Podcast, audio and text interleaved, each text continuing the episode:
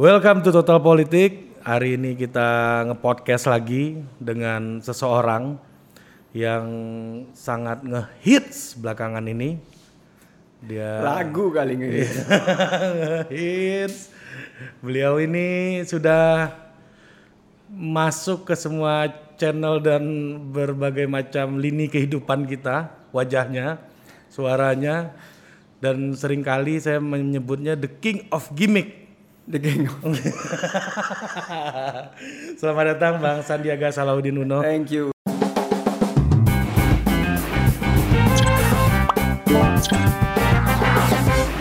Terima kasih sudah datang ke rumah saya dan ini merupakan suatu kehormatan. Anak-anak muda yang terus jadi uh, penebar inspirasi. Yus, ini kena gimmicknya kita nih dari awal-awal ini. Iya dong, kan ini model baru podcast dan cara anak-anak muda sekarang pengen dapat informasi ini ya melalui podcast ya. Mm-hmm. Dan ya kalau kita nggak ikut di alur baru ini ya mungkin kita nggak jadi relevan. Terbawa, thank you bro. Terbawa arus bang ya. Ter- Ya, kita ya. harus ikut ya. arus. Gitu harus ikut loh. arus. Ini salam corona gimana bang? Ya. Salam corona gini, ya. terus gini, tapi kakinya disilangin. Disilangin. Tadi ketemu depan masjid, mau salaman, oh bro. Nah, makanya gue bilang Bang Sandi ini the king of gimmick. Ada aja, oke, O C, semuanya jadi ikonik bang. Itu ya buat fun aja lah. Life is too short. Yoi.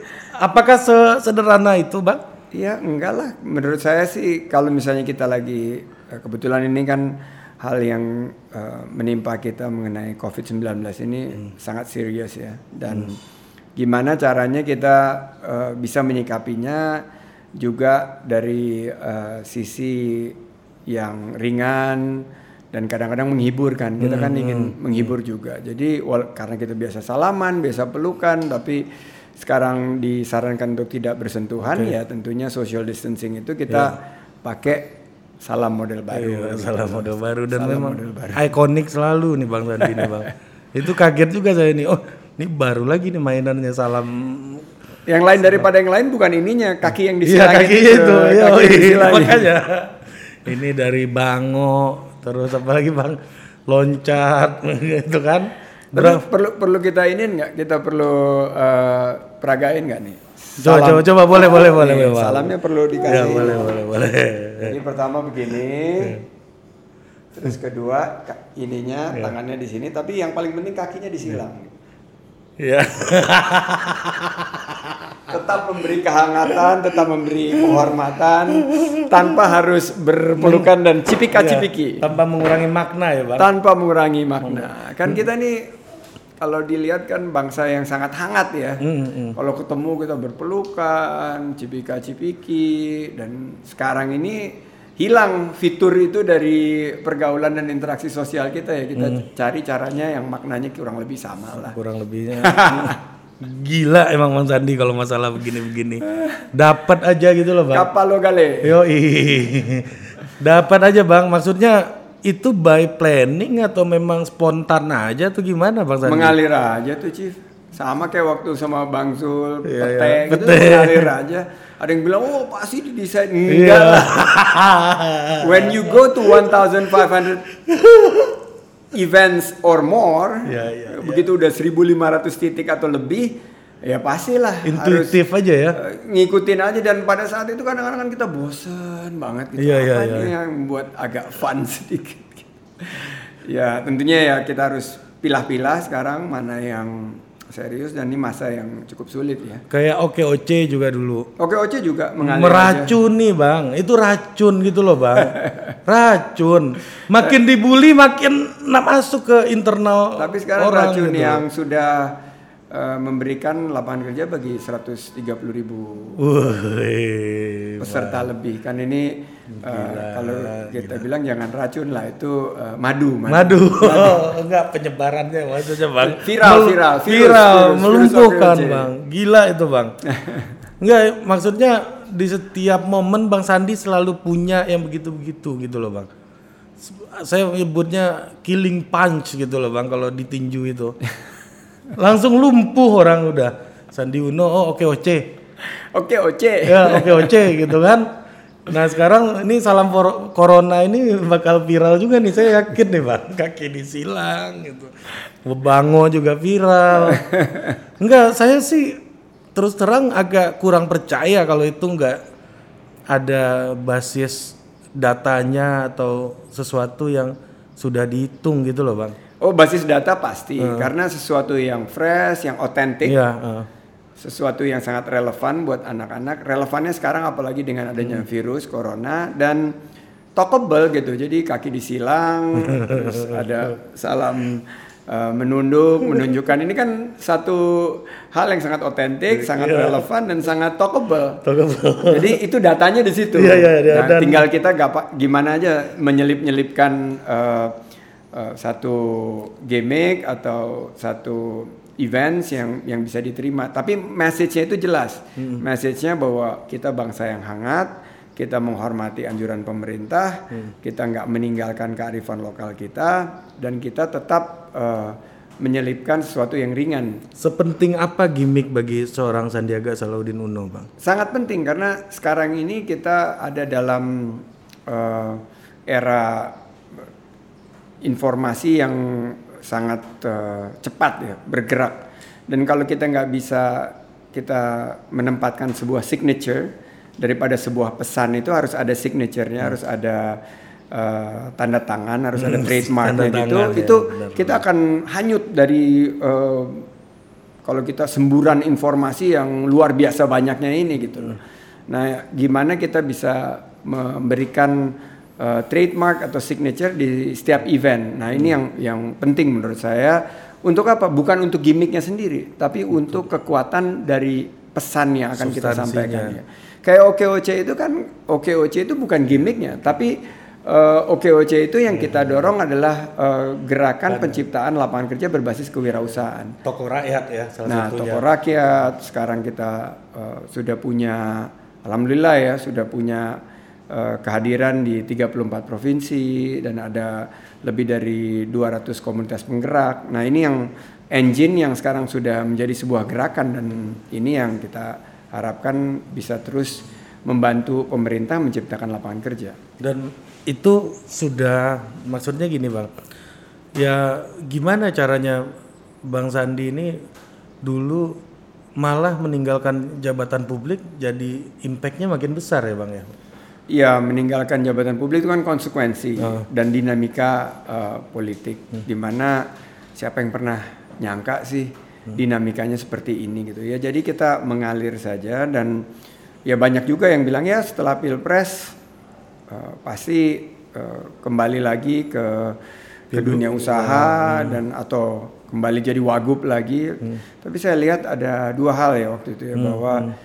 Uh, saya ingin uh, menghadirkan dampak kontribusi yang positif, di mana janji-janji uh, kemarin Pilpres dengan segala keterbatasan karena kita belum mendapat amanah masih terus bisa kita uh, wujudkan dalam skala yang uh, terbatas tentunya. Yeah. Jadi skalanya waktu itu kalau O K O C kita tidak menjadi sebuah program yang diadopsi pemerintah seperti di D K I, paling nggak kita bisa hadir baik di level komunitas, R T, R W, desa, kelurahan, kecamatan, kabupaten, sampai ada yang di level provinsi. Nah kita berharap pada satu saat ini juga diadopsi di pemerintah pusat. Kedua, Rumah Siap Kerja. Ya, anak-anak muda hmm. yang ingin meningkatkan skills, hmm. uh, ingin upgrade skills-nya, dan ingin masuk di uh, ekosistem era revolusi industri empat titik nol hmm. ini kan perlu diberikan hmm. Uh, kesempatan dan, ya. dan tadinya kita berharap Deadline, ini ya. yang jadi diadopsi sama pemerintah, tapi saya ngelihat ada kesamaan dengan program pemerintah yang prakerja, karena ya. hmm. uh, kartu prakerja yang sekarang sudah tidak berwujud kartu lagi, hmm. tapi prakerja sudah mirip sama Rumah um, Siap Kerja, konsep yang kita usung. Jadi nanti kita berharap juga bisa kolaborasi Terus. dengan Rumah Siap Kerja. Ada yang bilang bang bang Sandi ini mau apa namanya varian politisi baru gitu ya, apa kalau kata teman-teman itu startup politician. Ya. Ini agak aneh gitu ya. Ma, waktu ada sebuah berita yang mengatakan bahwa bahkan sebelum Bang Sandi dilantik menjadi wakil gubernur D K I waktu itu, e, di berita itu dikatakan bahwa Bang Sandi udah balik modal katanya di artikel itu. Jadi apakah Bang Sandi memang menyadari gitu melihat politisi hari ini itu ada valuasinya seperti e, sebuah perusahaan startup gitu ya. Kalau dulu kan bisnis tuh EBITDA ya, apa nasib biaya modal segala macam gitu ya. EBITDA itu yeah. pemirsa netizen yang beriman adalah satu uh, ekspresi yang sudah zaman old. EBITDA itu adalah singkatan dari earning before interest, tax, depreciations and amortizations. Yang ngerti itu cuma orang-orang finance aja yeah, bro. Yeah, yeah, yeah. Ini kan yang nonton banyak. Nah, EBITDA sekarang zaman now yeah. nggak uh, terlalu dijadikan uh, satu ukuran hmm. uh, bagi sebuah perusahaan, bagi startup, hmm. tapi lebih uh, ke valuasi hmm. G M V ya, hmm. uh, gross uh, market valuations yeah. atau bagaimana mereka menciptakan satu uh, valuasi hmm. yang uh, dengan standar ukuran yang jauh sangat berbeda. Okay. Nah, kembali ke politik. Politik.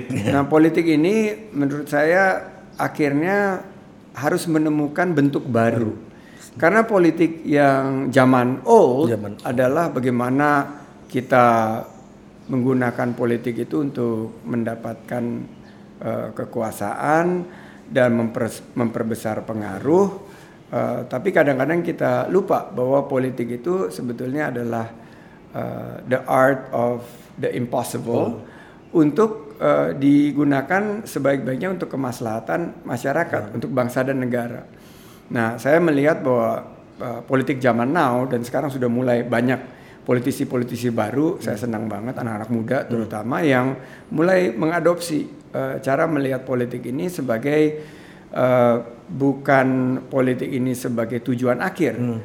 Tapi politik itu adalah means to an end. Jadi ini adalah sebuah kendaraan untuk akhirnya uh, berkontribusi secara positif kepada kemajuan bangsa dan negara, ikut dalam partip- partisipasi Kasi. pembangunan, dan politik ini dijadikan sesuatu yang seru gitu loh, ya, ya, sesuatu ya. yang asik. Nah, dan ini belum berhasil ya karena survei terakhir yang uh, kita lakukan internal, apalagi di kalangan milenial, uh, politik dan terutama partai politik ini uh, belum mendapatkan tempat. Hmm. Di hati anak-anak muda, di hati teman-teman milenial. Nah, ini P R paling gede buat kita, uh, buat saya dan teman-teman yang masih uh, ada di orbit partai-partai politik ini untuk mengubah sehingga akhirnya jangan hanya menjadi ajang lima tahunan saja. Ya. Oh. Tapi politik ini udah jadi bagian daripada keseharian dari teman-teman, khususnya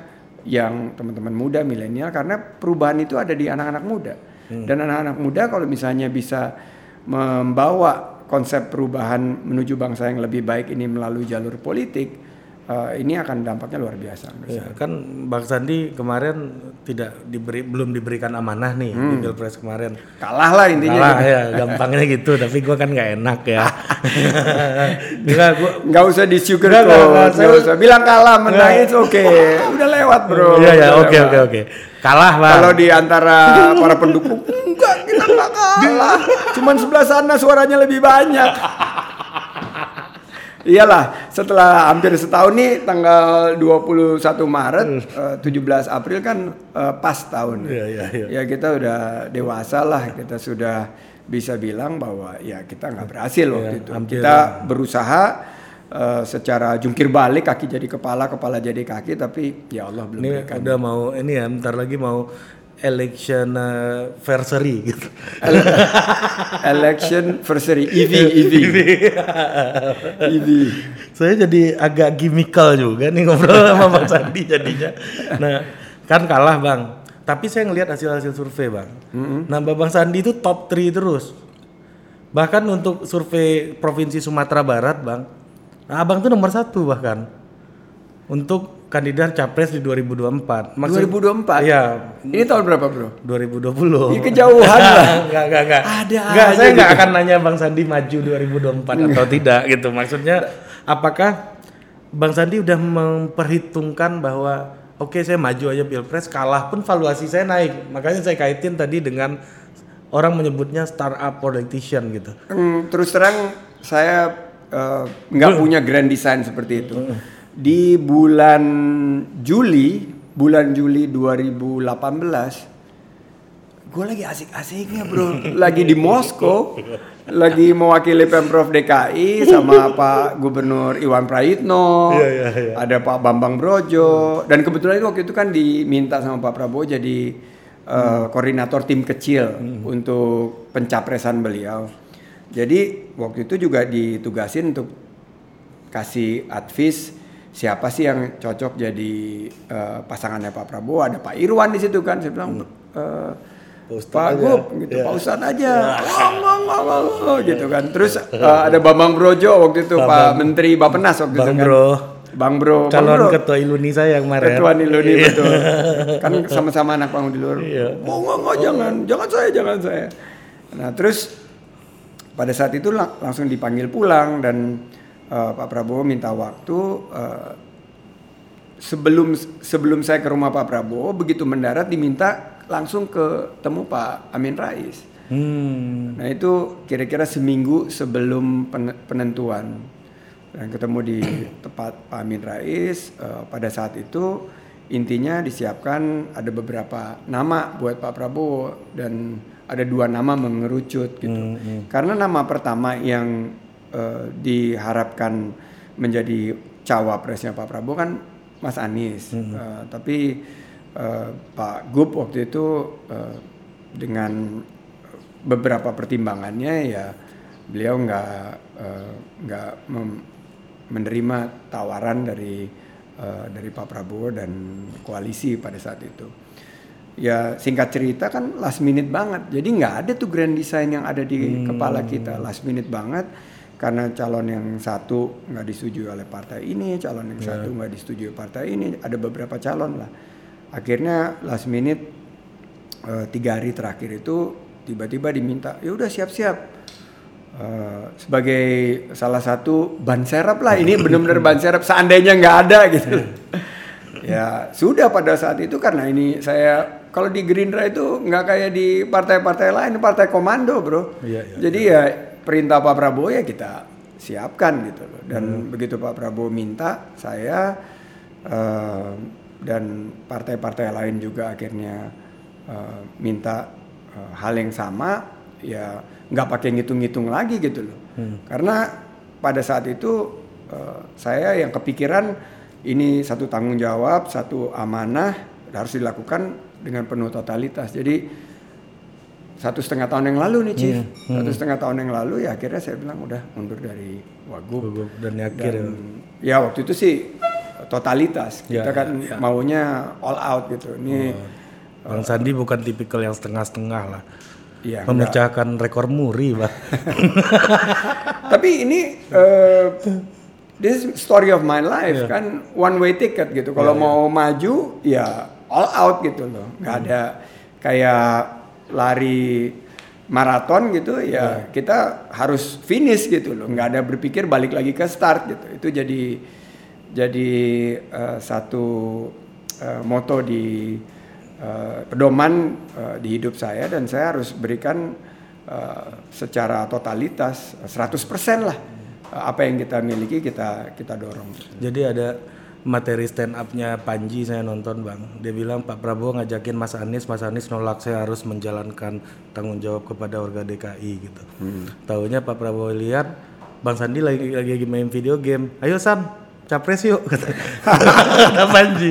Panji anak Gons, dicariin anak P L Anda. uh, ya mungkin bener kayak gitu ilustrasinya, ilustrasinya Panji gitu Bang. Saya lagi di, ini, lagi, lagi main, e-sports, lagi main game. Lagi main.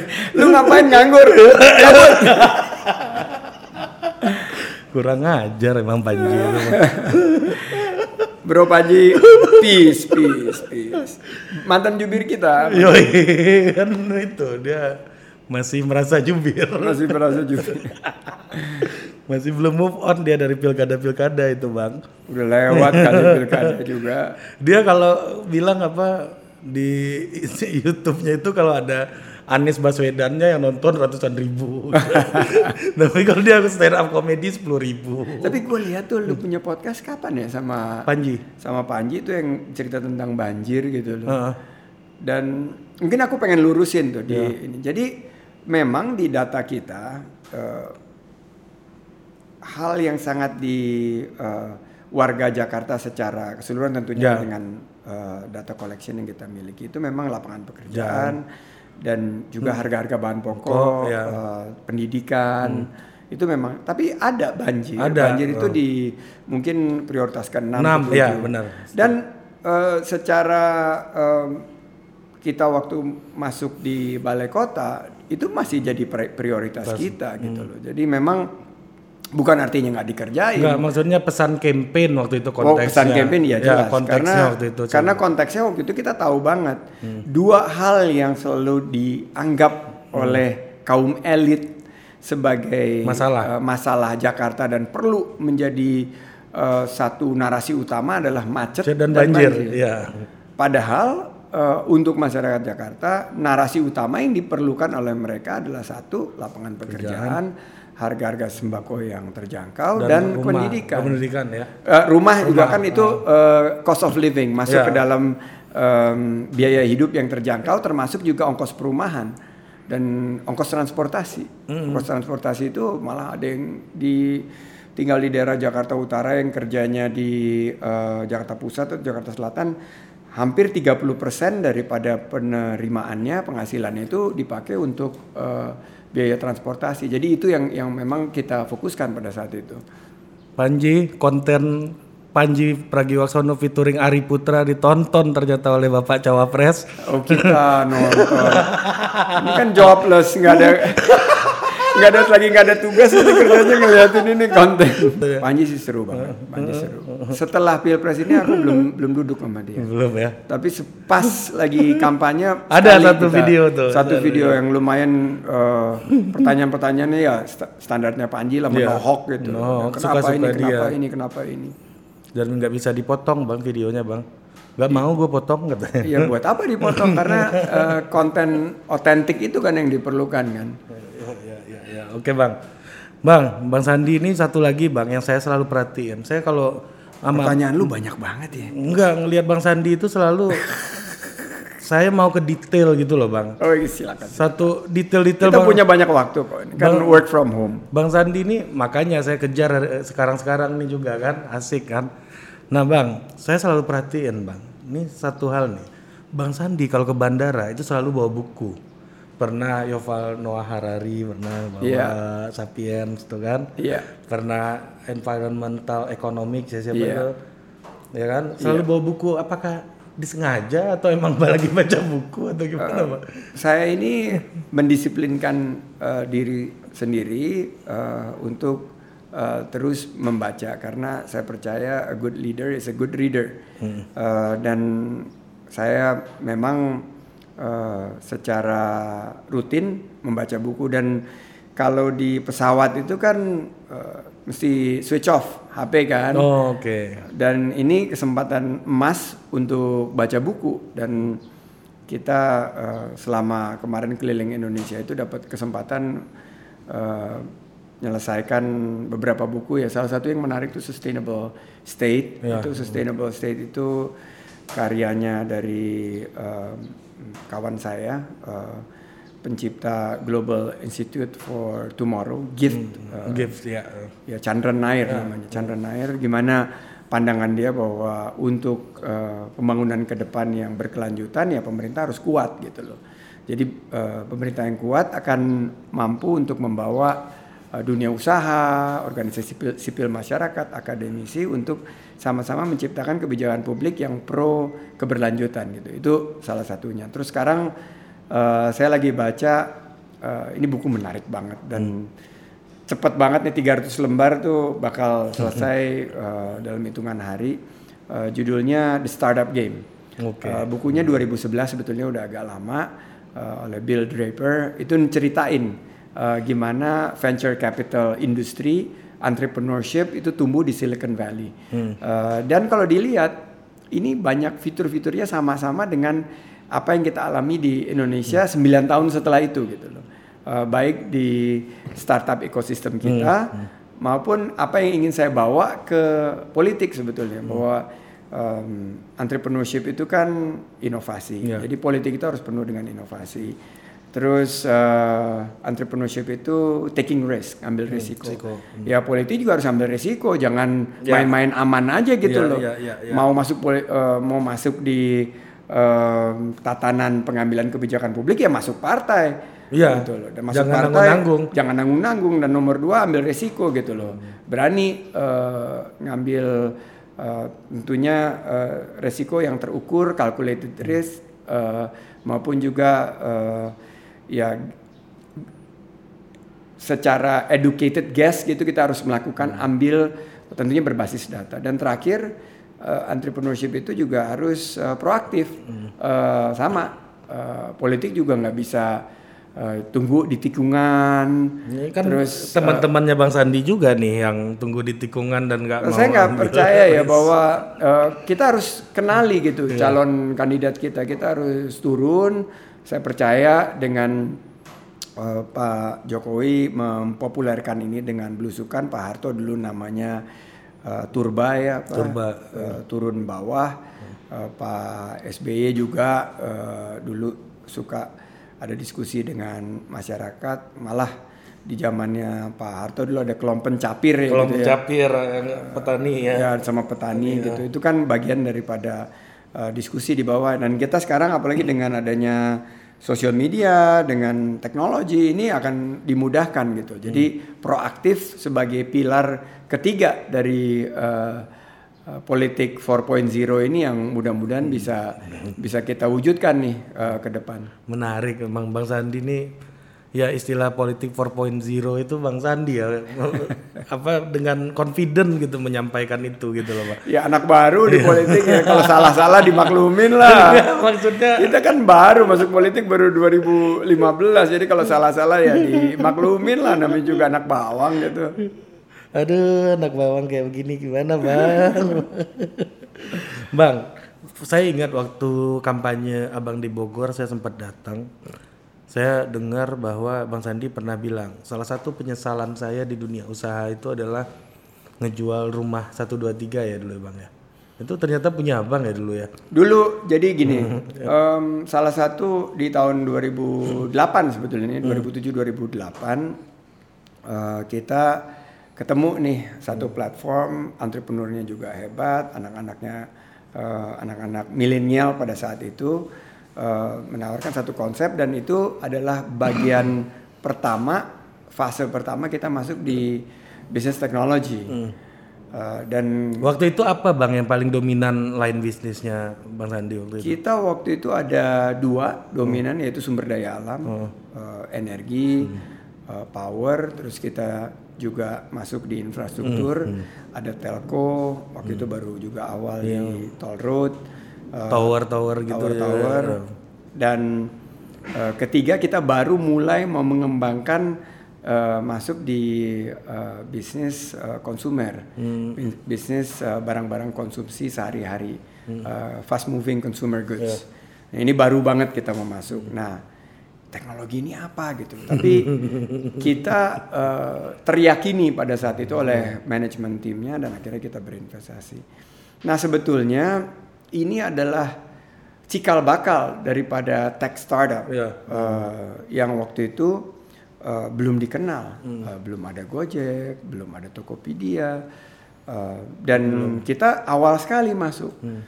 Seandainya kita waktu itu tidak menjual, kita mungkin masih terus ada di ekosistem itu. Iya, iya, iya. Tapi karena kita menjual, kita tidak punya portfolio di dalam uh, pengelolaan investasi kita hmm. yang ada kekhususan di bidang teknologi digital dan revolution the upcoming revolution hmm. industri empat titik nol. Hmm. Nah, oh nggak punya portfolio. Karena nggak punya portfolio, kita nggak dapat juga uh, exposure dan Uh, wawasan terhadap hmm. apa yang akan menjadi uh, satu uh, terobosan-terobosan uh, ke depan. Seandainya pada saat itu kita masih punya perusahaan yang berbasis uh, teknologi digital, waktu Bang Nadiem datang ke kita, hmm, Mas hmm. Menteri datang ke kita di tahun dua ribu sepuluh dua ribu sebelas. Oh, dua ribu sepuluh dua ribu sebelas, Bang. Dengan idenya Gojek, terus kita ketemu Zaki, Zaki Bukalapak. Iya, Bukalapak di awal itu kita mungkin berinvestasi di startup-startup seperti itu, tapi karena enggak kita kita enggak punya keyakinan gitu. Walaupun kita pernah punya pengalaman berinvestasi dan untung di teknologi digital ini. Jadi yang ya bikin sudah. Beratnya apa, Bang, waktu itu, Bang? Ya itu tadi EBITDA, EBITDA. Itu nyebelin ya. Karena perusahaan-perusahaan ini nggak bisa nunjukin ya, ya, kapan ya. mereka memiliki uh, proyeksi akan memiliki EBITDA yang positif. Bakar uang terus ya? Ya selama lima tahun ini mereka nggak bisa nunjukin, mereka hanya bisa lima tahun Bang waktu itu Bang? Uh, rata-rata mereka punya uh, business plan itu kan lima tahun oh, standar ya. kan. Ah, ah. Di lima tahun ini mereka ya baru tahun ketiga, tapi itu juga ya dengan penuh Uh, apa catatan pinggir lah yeah, gitu loh, footnote bahwa yeah. if this if that yeah. uh, kita bisa EBITDA positif gitu loh.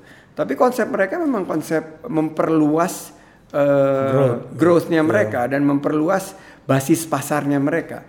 Jadi itu yang kita nggak dapat. Dan by the time kita uh, dua ribu empat belas dua ribu lima belas kita ngeh, waduh kita ketinggalan itu. Saya udah di ujung uh, masa, masa saya ya. di di uh, kepemimpinan saya sebagai C E O di grup investasi kami. Akhirnya kami akhirnya punya satu venture capital ya. uh, startup yang berinvestasi tapi udah udah telat. telat ya. Jadi kehilangan kesempatan untuk invest di uh, Gojek, Tokopedia, Traveloka uh, itu semua udah udah mereka udah masuk ke ronde ketiga, ronde keempat uh, dan pada saat itu kita juga bilang, waduh valuasinya mahal juga ya. Hmm. Tapi terus lebih mahal lagi, lebih mahal lagi, lebih hmm. mahal lagi dan uh, sekarang kita uh, ya alhamdulillah di bidang startup ini uh, platform uh, startup investing kita bisa menghasilkan A R R yang cukup menjanjikan walaupun nggak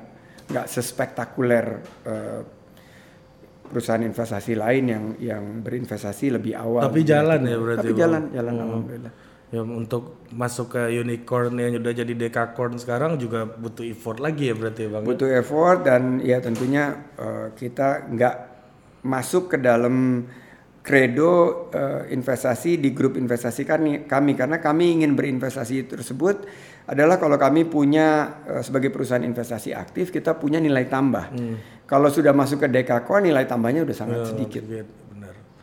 Nah Bang, ini kaitan sama politik nih Bang. Bener nggak? Talk show politik ya? Politik. Oh, banyak Nam- ngomong bisnis ya? Gitu. Namanya total politik. Oh total politik. Abang kan cara berpikir abang di politik sangat bisnis sebenarnya menurut saya ya. Iya walaupun gini ya, mengenai untung rugi, iya. mengenai politik itu nggak bisa ngomong gak, untung gak, rugi. Ya, benar. Uh, politik itu uh, harus dilihat uh, sebagai Uh, tadi yang saya bilang sebagai wahana untuk hmm. mencapai tentunya cita-cita yeah. uh, para pendiri bangsa kita. Nah, bisnis mengajarkan kita untuk hal-hal yang bagus yang bisa diadopsi oleh oleh politik seperti hmm, tadi yeah. inovasi, ah, risk taking, proaktif.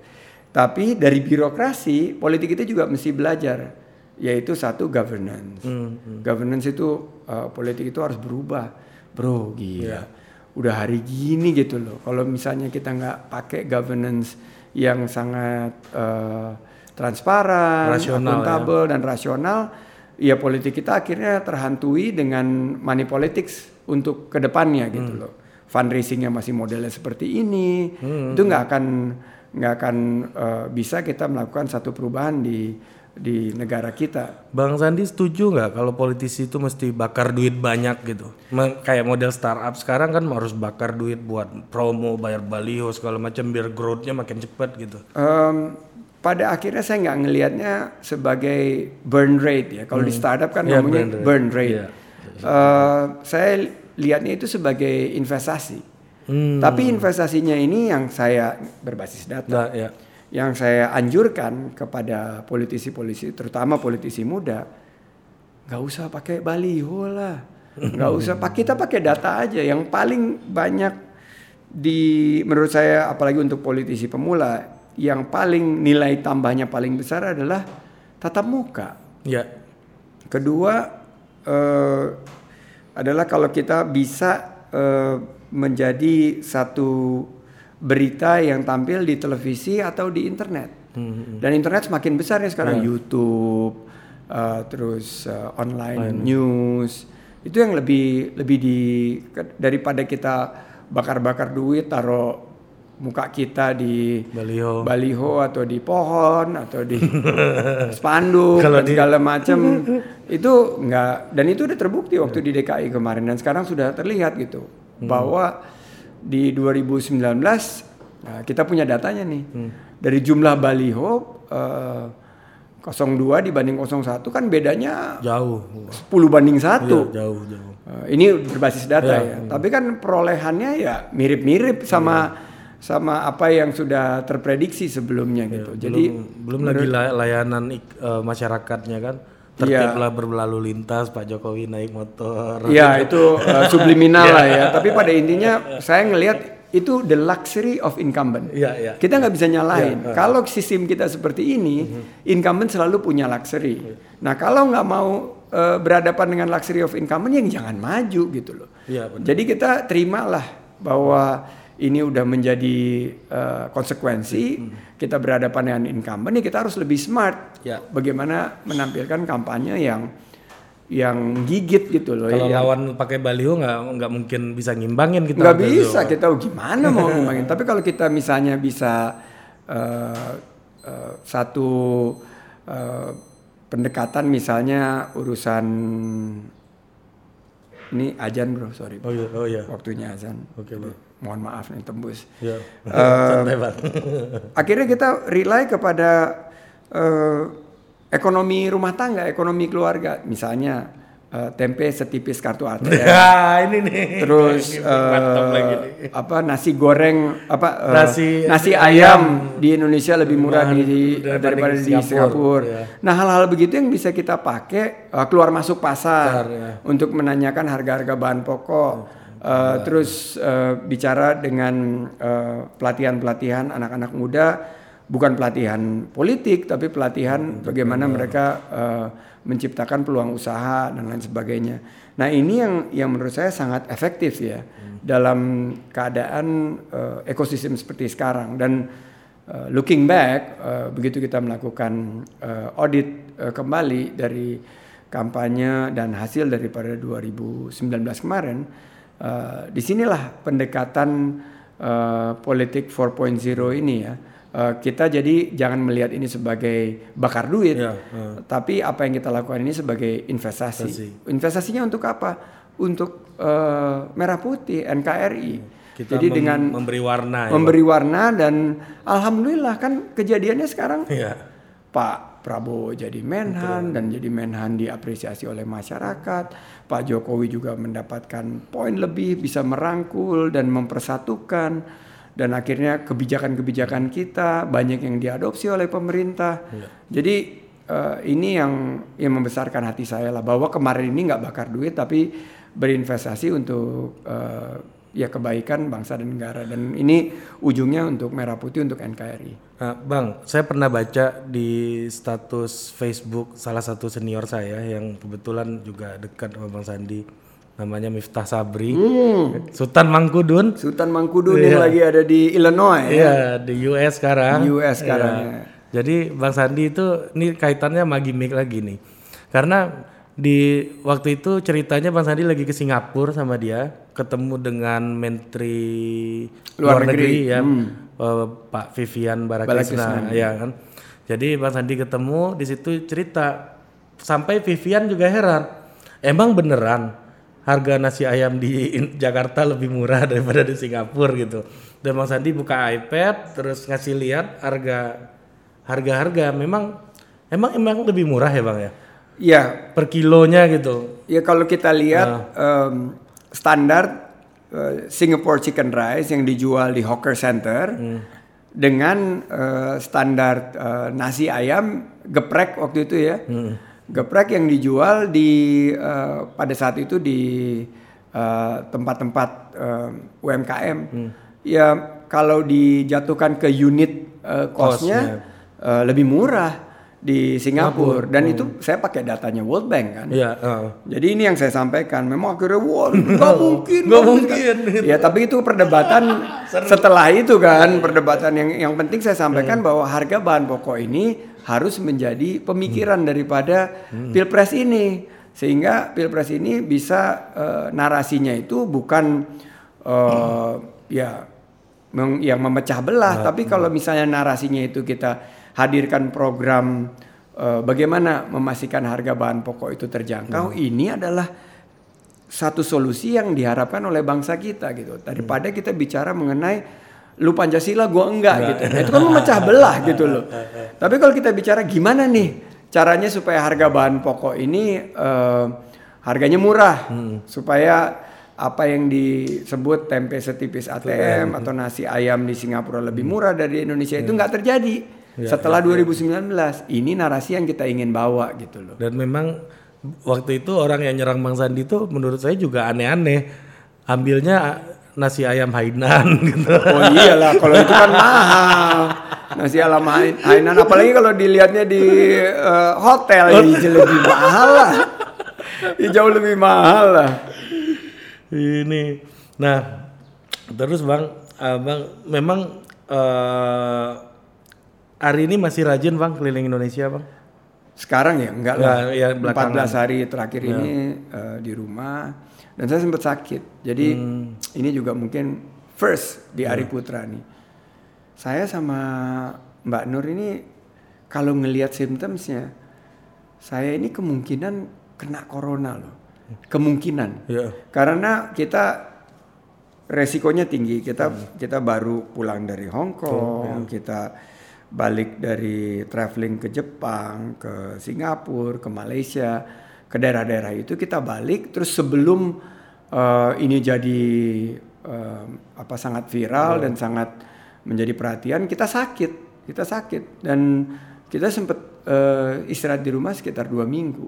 Hmm. Jadi um, sekarang kita udah sehat kembali, uh, kita berdua berpikir gitu dan anjuran pemerintah bahwa harus ada di rumah itu harus kita patuhin bro. Bahwa uh, kita kemungkinan uh, bukan kita takut nanti tertular, malah kita jangan-jangan kita yang menularkan Tuh. gitu. Uh, saya aja membatasi ke rumah orang tua saya. Karena hmm. orang tua saya udah di atas delapan puluh umurnya. Hmm. Dan uh, pegawai-pegawai karyawan kita yang punya penyakit asma atau diabetes itu saya larang datang ke um, ketemu saya di di rumah karena kita hmm. kan work from home. Jadi eh, sudah terakhir kali ke daerah itu udah lebih dari hampir tiga minggu yang lalu lah. Oh masih baru ya Bang? Iya baru. Uh, gimana Bang? Ada nggak perubahan kelihatan Bang? Perubahan uh, dari sisi keterbelahan uh, masyarakat hmm. terhadap pilpres sudah nggak ada. Sudah nggak ada. Oh, sudah kembali menyatu. Um, Ekonomi belum terlalu berubah, ya, ekonomi malah sekarang, ya, Bang. tambah uh, berat, lapangan kerja keluhannya juga semakin uh, berat. Makanya saya Kartu Prakerja yang sekarang menjadi hmm. program prakerja hmm. ini saya dukung seratus persen dan um, ini pasti berbasis data juga, data yang sama. Ekonomi belum berubah, secara sosial sudah semakin baik. Uh, kalau kita lihat sektor-sektor yang kita perlu perhatikan adalah uh, sektor yang terdampak ya oleh virus corona ini seperti U M K M, yeah. uh, masyarakat uh, menengah ke bawah, itu yang harus harus tersentuh. Nah, Bang, economic recovery-nya dari pemerintah sendiri sebaiknya seperti apa ya, Bang? Maksud saya gini, uh, mungkin saya uh, pertajam pertanyaan, misalnya kayak kemarin saya lihat P S I mendorong B L T gitu misalnya. Di sisi lain P A N dorongnya operasi pasar gitu misalnya. Nah menurut Bang Sandi gimana? Harus dua-duanya, hmm. harus dua-duanya. Karena um, saya lihat bahwa yang paling terdampak ini adalah masyarakat yang kita sebut sebagai the bottom of the pyramid ya. Hmm. Ini uh, the bottom forty percent ya, hmm. yang empat puluh persen terbawah ini sangat rentan. Begitu harga naik sedikit, uh, mereka yang tadinya nggak miskin jadi miskin. Uh, mereka tiba-tiba jadi prasejahtera. Jadi kita punya basis data terpadu kan di uh, Kementerian Sosial hmm. dan di, di, sudah di cross dicek dengan uh, data-data yang dimiliki oleh pemerintah daerah. Nah ini yang harus disalurkan B L T menurut saya. Um, udahlah kita realokasi anggaran-anggaran yang kemarin ini lebih diarahkan ke misalnya perjalanan dinas, hmm. uh, toh nggak bisa kemana-mana juga, hmm. uh, anggaran-anggaran yang harusnya ke infrastruktur, toh nggak bisa bangun juga Bila. sekarang, untuk disalurkan ke B L T. Operasi pasar ini yang diusulkan oleh teman-teman P A N ya harus dieksekusi segera, karena kita operasi pasar ini memastikan satu, ketersediaan pasokan, hmm. bahan pokok, dan nomor dua memastikan harganya stabil dan terjangkau, dan ketiga operasi pasar ini memastikan rantai distribusi yang sederhana dan berkeadilan. Yeah. Nah ini harus dijalankan. Pokoknya eh, prioritas utama adalah rakyat. Lockdown ini setuju nggak Pak Sandi?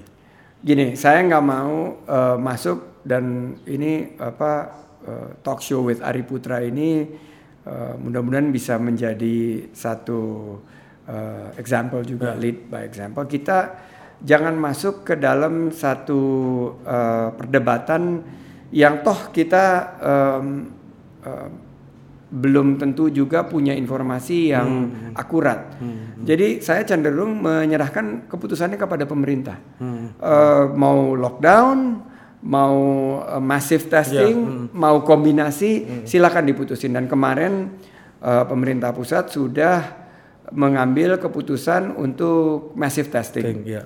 uh, terutama nih kita di Jakarta Selatan nih, hmm. ini yang paling uh, basisnya rentan. nih, basisnya, basisnya coronavirus di seluruh Indonesia nih Jakarta Selatan, anak-anak Jaksel nih, ini kayak Gerindra sama Sumatera Barat nih. Nah ini Gerindra Sumatera Barat. Nah kedua, uh, menurut saya Pak Anies sudah uh, menetapkan kalau bisa dibilang ya semi lockdown dengan hmm. menutup Uh, Jakarta tiga minggu ke depan hmm. dan me- merintahkan, kan itu udah seruan ya, ya uh, dengan sebuah seruan bahwa empat belas hari mulai dari hmm. Senin kantor-kantor diminta uh, tidak beroperasi. Hmm. Nah ini udah udah jadi keputusan. Nah gimana caranya kita mengisi dengan keputusan tersebut? Apa kebijakan yang diperlukan oleh pemerintah? Hmm. Operasi pasar. Hmm. B L T, menurut saya uh, insentif kepada U M K M dan masyarakat yang harus uh, bekerja uh, tidak bisa dari rumah, hmm. tapi harus meng, uh, melakukan pembatasan sosial atau social distancing.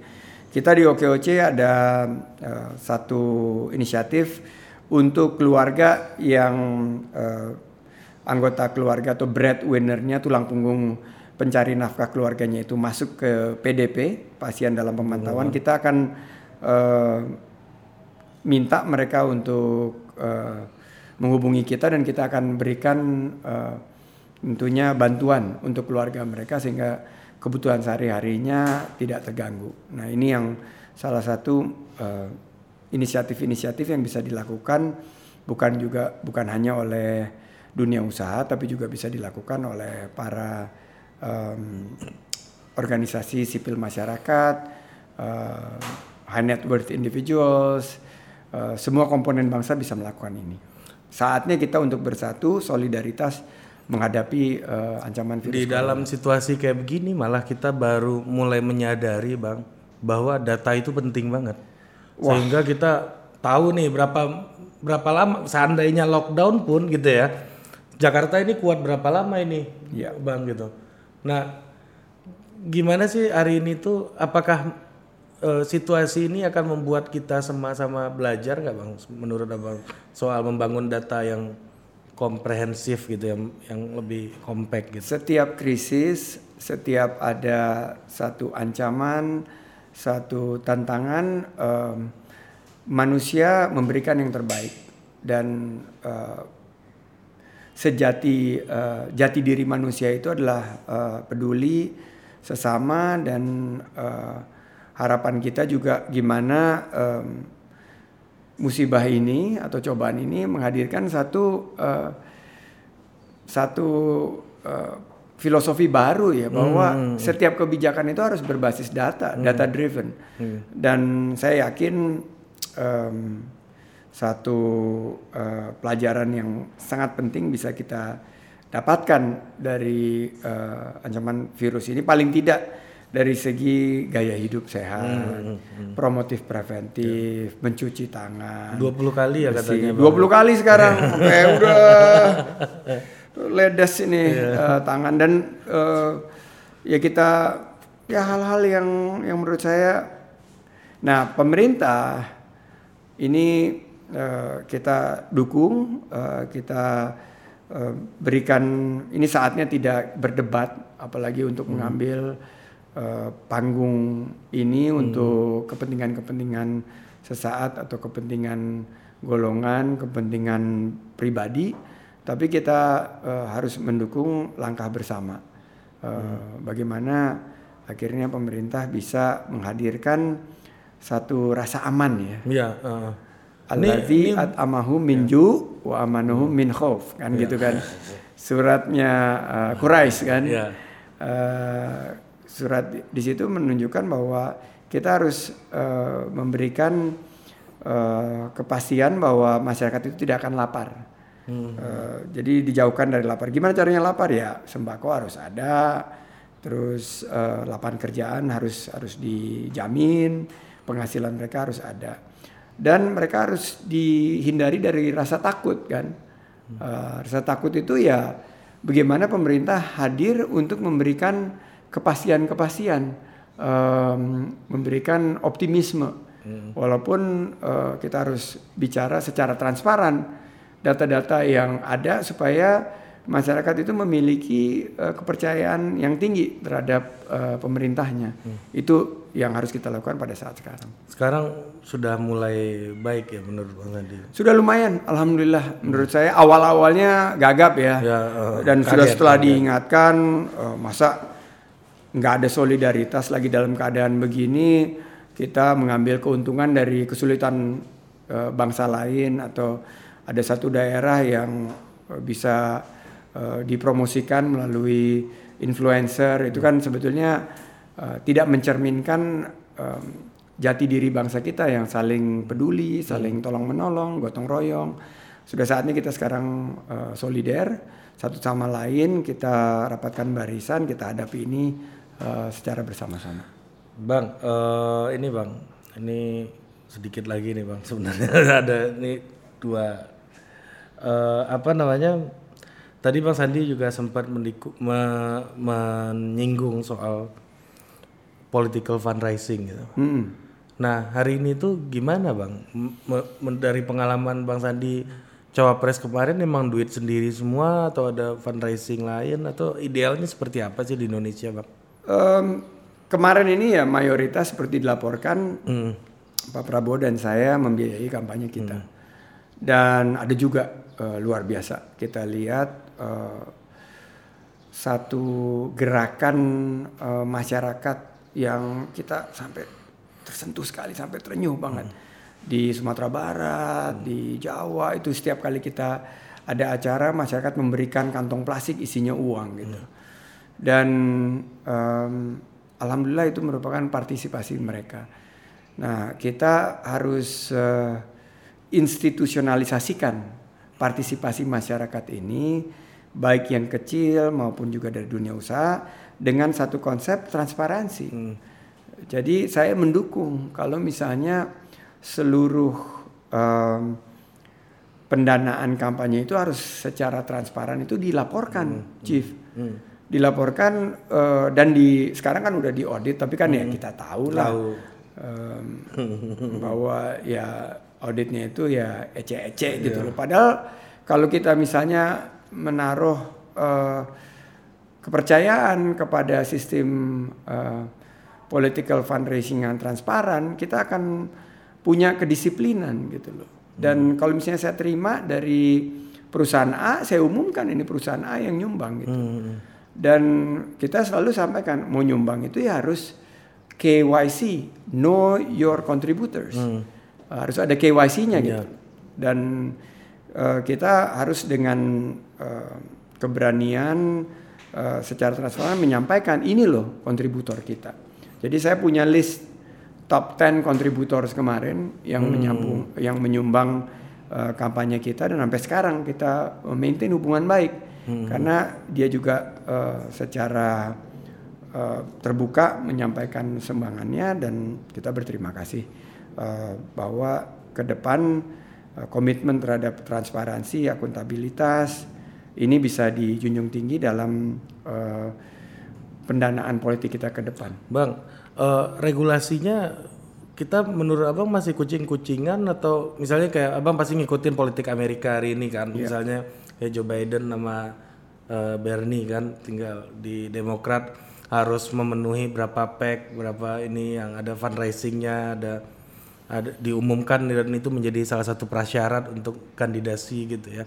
Ini kan lebih ada tradisinya, lebih ke bentuk bang gitu. Kalau kita kan masih gimana menurut Bang Sandi? Apakah kalau saya bilang kita punya kearifan lokal, hmm. Amerika punya modal sendiri, kita hmm. punya modal sendiri. Tapi basisnya itu harus transparan, akuntabel. Uh, kita harus ada responsibility, harus ada tanggung jawab nih, hmm. kandidat hmm. kepada kontributor hmm. dan kepada uh, rakyat gitu. Hmm. Independen. Hmm. Jadi uh, mereka menyumbang itu jangan berharap setelah menang uh, ada kebijakan-kebijakan ya, yang menguntungkan ya. mereka, dan fairness. Hmm. Harus uh, adil gitu, fair, bahwa uh, incumbent tentunya diuntungkan. Hmm. Tapi dua ribu dua puluh empat kan menarik nih, nggak ada incumbent. Wow. Nah ini open field gitu loh. Jadi kemampuan kita secara fair untuk menggalang dana uh, kampanye kita ke depan. Dan kita punya kearifan lokal di mana anggota masyarakat misalnya dia nggak mau menyumbang uh, uang, tapi dia menyumbang acara gitu. Hmm, ya, dia buatin ya, acara. Ya, ya, Bang Sandi pokoknya ya. tinggal datang. Saya hadirkan ya, seribu ya, orang gitu. Ya, ya, ya, ya, nah ya. ini kan bentuk daripada. Nggak ada di Amerika. Di tuh. Amerika nggak ada. Di kita ada, dan kita harus laporkan juga hmm, bahwa uh, nggak dalam bentuk uh, nggak dalam bentuk cash, tapi dalam bentuk natura. Nah ini yang harus kita juga secara disiplin melaporkan. Itu gimana bang cara pelaporannya bang? Iya, kalau saya bilang eventnya aja. Kita laporkan event ini didanai oleh relawan ini. Kan kalau relawan itu kan mirip-mirip P A C kan, Political yeah, Action uh, Committee yeah. itu adalah uh, sebetulnya komunitas yeah, yeah, yeah. relawan kita. Yeah, yeah, mirip-mirip yeah. tapi kita punya kearifan beda, lokal beda, kita. Beda. Ini gitu. Menarik nih idenya bang ya.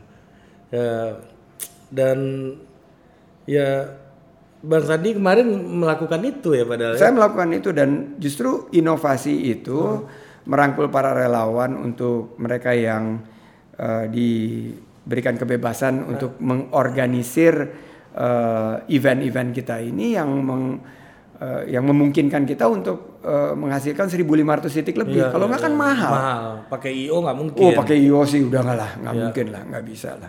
Dan mereka akhirnya juga sangat efisien, ngadain oh. acaranya di rumah, ya, ya, acaranya ya. dia adakan juga di ya di tempat uh, uh, komunitas mereka. Dan waktu sebelum penetapan kan banyak sekali mereka melakukannya di fasilitas-fasilitas umum, hmm. tapi kan setelah masuk ke dalam uh, penetapan, masjid nggak boleh, universitas nggak boleh. Nah saya nggak. Kalau masjid saya setuju, hmm. uh, kita nggak melakukan kegiatan kampanye. Tapi kalau universitas harus, harus dong, harus diuji dong. Kan universitas ya. itu kan adalah laboratorium hmm. politik kita. Hmm. Hmm. Anak-anak di sana itu udah bisa memilih semua. Kenapa nggak boleh kita masuk ke ya. kampus? Jadi saya mendorong nanti ke depan P K P U-nya di uh, pilkada ini maupun justru kita harus melakukan debat-debat hmm. publik itu ya di kampus, hmm. karena di kampus itu yang pemikiran-pemikiran yang terkini yang dihadirkan di di kampus itu. Nah sebagai orang finance nih bang, how to make it more measurable, itu kearifan lokal tadi yang bang bilang. Uh, saya pikir kita harus uh, menyampaikan satu uh, pendekatan yang sederhana. Jadi jangan kita bilang oke okay, lu laporkan nih ya, gak mungkin. Uh, acara lu berapa kosnya. Gak mungkin. Kalau saya bilang laporkan aja acaranya, satu, nomor dua hmm. berapa yang hadir. Oke. Okay. Gitu aja. Nanti unit costnya ya, mengikuti. Unit cost kan orang bisa ngitung ya. Kalau satu orang dapat box, makan, dapat gitu. makan, terus mungkin ada ongkos transport hmm. segala macam. Ya kita jangan menutup mata. Oh dia datang sendiri. Ya. Iya, ada yang datang sendiri. Tapi ada juga yang terima uang transport. Ya, ya, ya. Udahlah kita buka-bukaan. Nah, gitu. Jangan kucing-kucingan. Jangan bang. kucing-kucingan. Ya. Jadi karena ada prinsip transparansi, ya nggak ada kucing-kucingan. Jadi bisa. Kalau misalnya yang datang ke acara saya lima ratus, hmm. satu eh, peserta itu di ya kotaknya, satu kotak itu mungkin dua puluh ribu sama uang transport, ya bisa dihitung gitu loh bahwa event itu nilainya adalah misalnya sepuluh juta rupiah. Okay, seperti itu. Oke, okay. Memang itu yang pelaporan kayak gitu ini menarik sih Bang. Ini ya, menarik dan menurut saya itu ya, yang ya. sekarang menjadi uh, daya tarik dari uh, pendekatan politik empat koma nol, dan saya udah mulai melihat beberapa anak-anak muda, hmm. Gamal di Surabaya, yeah. Valdo di Pesel ya, yeah. uh, menerapkan yang sama. Saya kan ngikutin tuh, yeah. banyak waktu kan, yeah. kepoin Instagramnya Valdo, Instagramnya Gamal, oh ini acaranya mirip-mirip gue gitu loh. Dan itu yang dari tempat itu kita san, di Sandi Boy semua itu.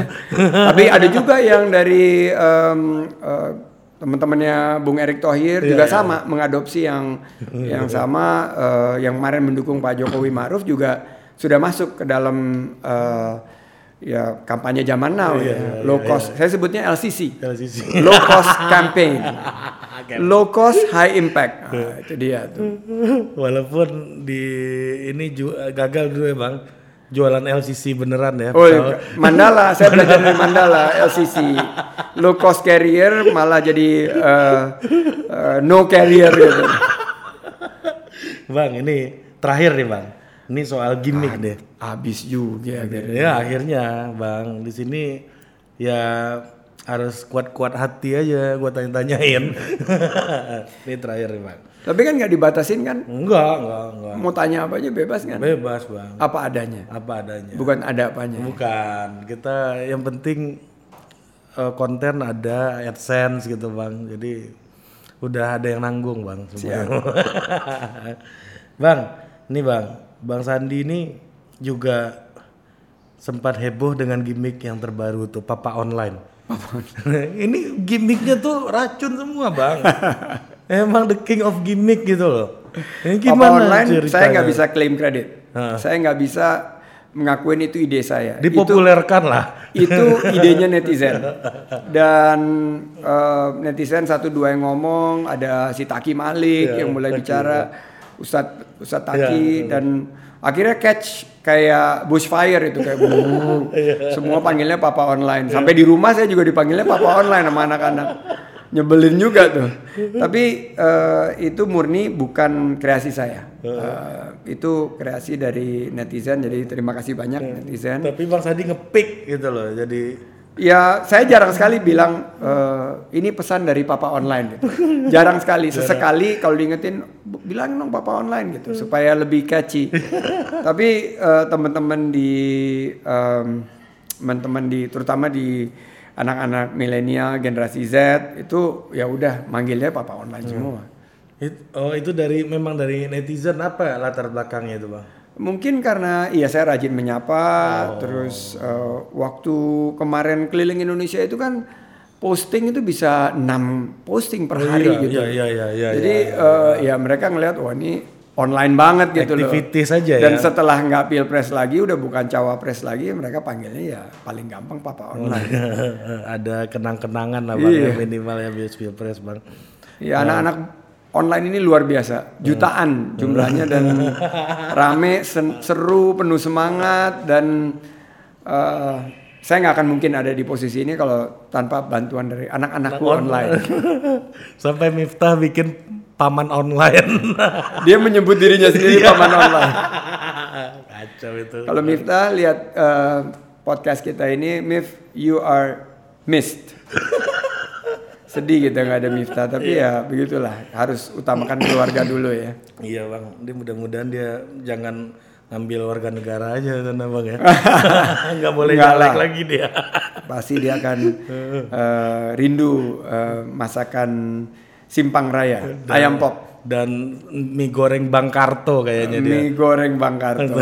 Tanah Abang. Oke Bang Sandi. Terima kasih Thanks, Mas Ari Putra, uh, sukses untuk Total Politik. Total Politik Bang. Dan sekarang berapa subscribernya? Udah di? Udah mau lima belas ribu Bang. Alhamdulillah. Ya. Mudah-mudahan bisa tembus uh, seratus ribu. Amin, amin, amin. Dan amin, jadi uh, silver seperti saya, betul silver. Tapi ini susah banget nih naik ke atasnya. Ya, memang bang, kontennya bang. Ini lebih aduh. Kita harus. Udah dikooptasi sama Raffi Ahmad bang udah gitu. Raffi Ahmad. Baim Inyong eh Baim Wong. Si ini si uh, Sulaiman udah nontonnya Ani Handayani.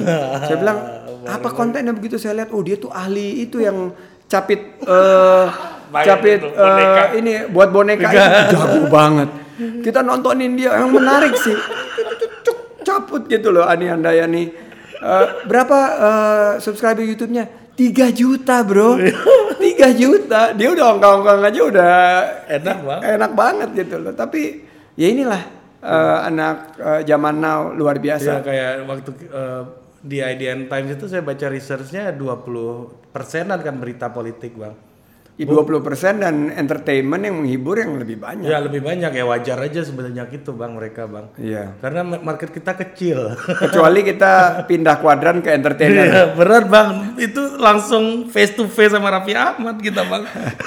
Saya banyak ciptain konten salah satunya yang yang hmm. fokus uh, enam bulan terakhir ini uh, hampir enam bulan ya.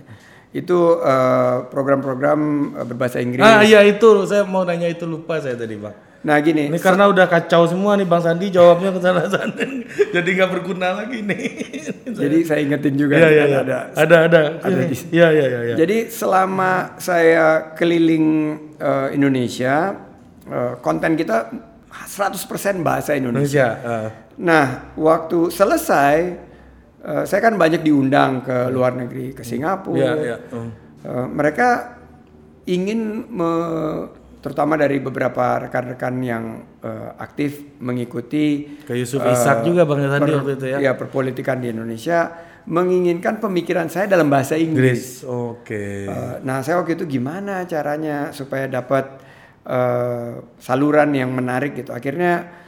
Uh, kolaborasi sama kawan lama saya Dalton Tanonaka ya, dia dulu kan, di C N N, ya. C N B C uh, dia punya programnya dan akhirnya di T V One ya bang ya di T V One ya. uh, terus kok nggak menarik kalau cuma berdua laki-laki ajak ajak Sandrina Sandrina juga, ada Mas E F juga harus gitu. Ada uh, iya Kang E F uh, uh, istri dari Kang E F ya. Sandrina dan pemikirannya perempuan banget ya. Karena lima puluh persen Uh, masyarakat kita kan dari uh, perlu ngelihat dari segi perspektifnya yeah. perempuan. Yeah. Nah tinggal satu nih saya pengen ngajak milenial sih sebetulnya yeah. di show kami sehingga pers- perspektif tentang Indonesia dan mempromosikan good news about Indonesia itu bisa dilakukan yeah. oleh siapapun juga. Konkret dan, ya bang ya. Konkret dan kita sampaikan berita-berita positif semoga uh, mampu mengangkat uh, tentunya citra bangsa kita di luar negeri. Dan emang ya itu juga agak mengagetkan gitu loh. Apa Bang Sandi masuk ke acara bahasa Inggris coming from behind gitu kan. Ya ini isunya kan global, lokal, pokoknya yeah. pandangan kita dan bagaimana kita mempromosikan Indonesia ke depan.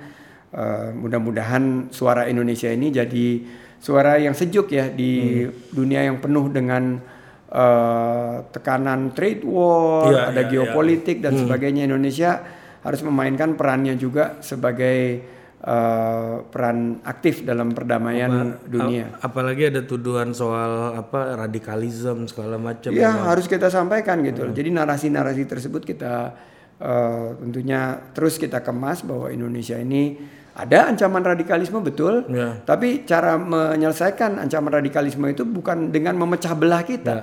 Tapi uh, membenahi sistem pendidikan ya. Kita, membenahi ekonomi kerakyatan, memerangi kemiskinan hmm. kita, dan kita ciptakan kebijakan-kebijakan yang uh, berkeadilan. Itu yang menurut saya sangat uh, baik untuk kita lakukan strategis uh, membangun bangsa ke depan.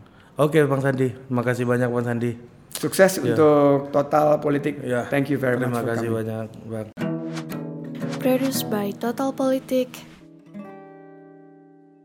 and powered by haluan dot co.